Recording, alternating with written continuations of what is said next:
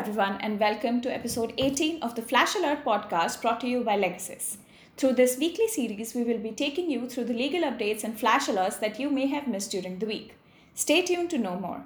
In the face of the devastating second wave of the pandemic, we wish to express our heartfelt gratitude to the doctors and other frontline workers who are working overtime, exposed to an extremely vulnerable environment to save lives, and also urge all listeners to stay strong. Let us now look at key developments in the past week.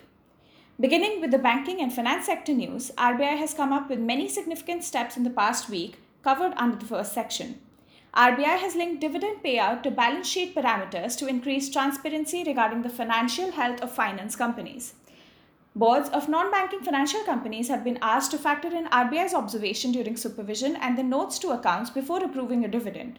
The new dividend distribution norms prescribed by the regulator apply to all finance companies, including core investment companies. RBI launched the 2020 2021 round of its annual survey on computer software and information technology enabled services exports, results of which are used for compilation of balance of payment statistics. It collects data on various aspects of computer services exports as well as business process outsourcing. The survey results are released in the public domain. The RBI has allowed banks to recover part of gold metal loan advances in physical gold. Banks that have got the permission to import gold and are participating in the gold monetization scheme are allowed to extend gold loans, which are availed by jewelers and exporters. The repayment has to be made through locally sourced Indian gold delivery standard metal and has to be delivered to the bank by the refiner or the central agency on behalf of the borrower. The RBI has asked cooperative banks to ensure that their outsourcing policy does not diminish its ability to fulfill its obligation to customers and RBI. RBI said that the policy should not impede the effective supervision by RBI or National Bank for Agriculture and Development. A cooperative bank intending to outsource any of its financial activities should put in place a comprehensive outsourcing policy. Seeking to accelerate its general awareness campaign, the RBI has started looking for an entity that can develop multimedia publicity material in 14 languages. Besides newspapers, magazines, radio, television channels, and cinema halls, the campaign will also cover digital media, web portals, and social media. RBI is inviting applications from advertising agencies for designing the creatives for the awareness campaign. Moving on towards the markets and regulatory compliances updates, SEBI came up with some major measures in the past week covered under Section 2. SEBI clarified rules pertaining to holding of liquid assets in open ended debt mutual funds. SEBI had in November 2020 issued rules that entailed keeping of minimum 10% in government securities in order to enhance the liquidity in open-ended debt funds like floater funds, credit risk funds, banking and PSU bond funds among others. The government's 50,000 crore rupees fund of funds scheme for small businesses has hit a hurdle as SEBI has questioned the existing structure of the scheme. According to SEBI, it does not comply with the current regulatory framework. The scheme announced in May 2020 as a part of the Atmanirbhar Bharat package calls for state-owned national small industries corporations to set up a special purpose vehicle under the scheme and register it with SEBI. SEBI is expected to finalize norms for broad-based ownership of stock exchanges and depositories and bring in new players and its upcoming board meeting on June 29, 2021. The market regulator had discussed the matter in a previous board meeting and had postponed a decision back then. SEBI has postponed implementation of the skin in the game norms for the employees of mutual fund to October instead of the earlier notified deadline of July 1, 2021. Industry seeks more time to implement the rule as it involves rejigging the salaries and pay structure of fund managers. A SEBI discussion paper proposed a seamless process to attempt delisting when one acquires a significant stake under the takeover code. This is expected to usher in take private mergers and acquisitions by private equity funds and foreign companies.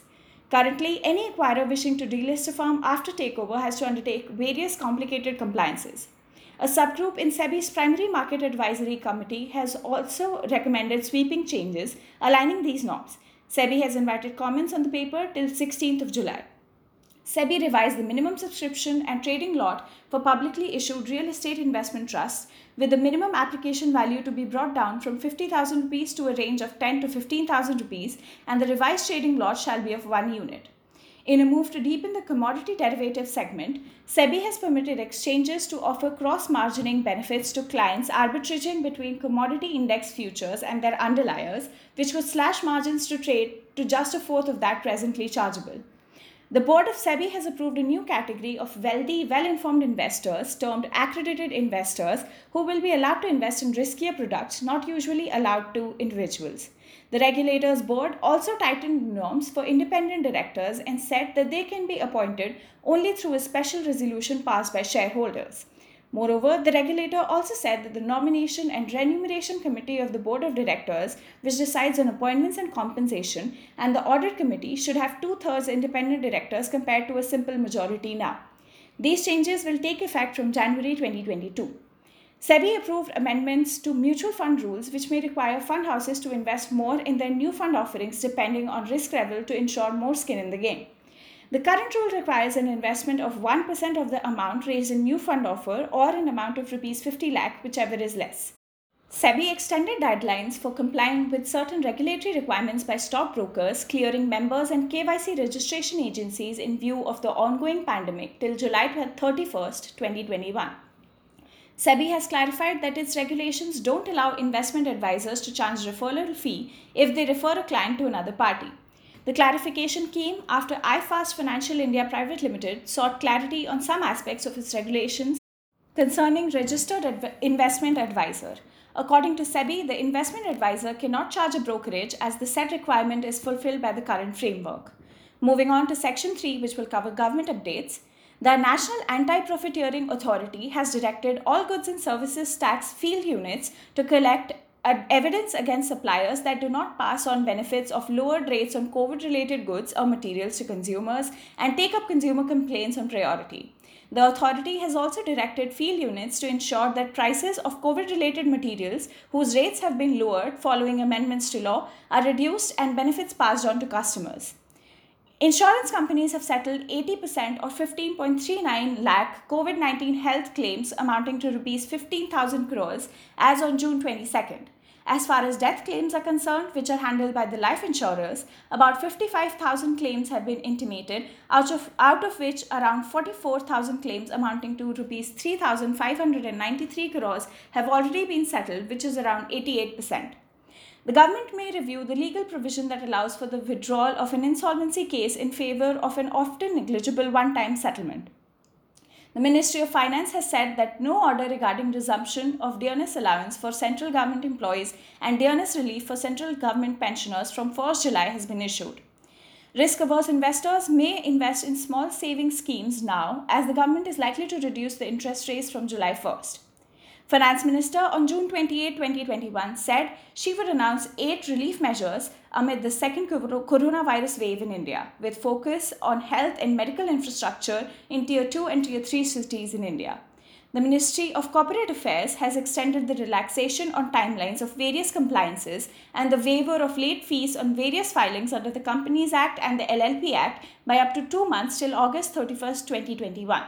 The relaxation of charge related timelines have also been extended to cover cases where the creation or modification of the charge falls between April 1st and July 31st, or where the due date for filing charge related forms falls between these dates. Finance Minister announced the extension of Atmanirbhar Bharat Yojana till 31st March 2022. The Central Board of Indirect Taxes and Customs, in a notification, cut the basic custom duty on crude palm oil to 10% and refined palm oil to 37.5% with effect from 30th June 2021 and will remain in force up to and inclusive of the 30th September 2021. Finance Minister asked ministries and their central public sector enterprises to front load capital expenditure and ensure clearance of micro, small, and medium enterprises dues by 31st July 2021.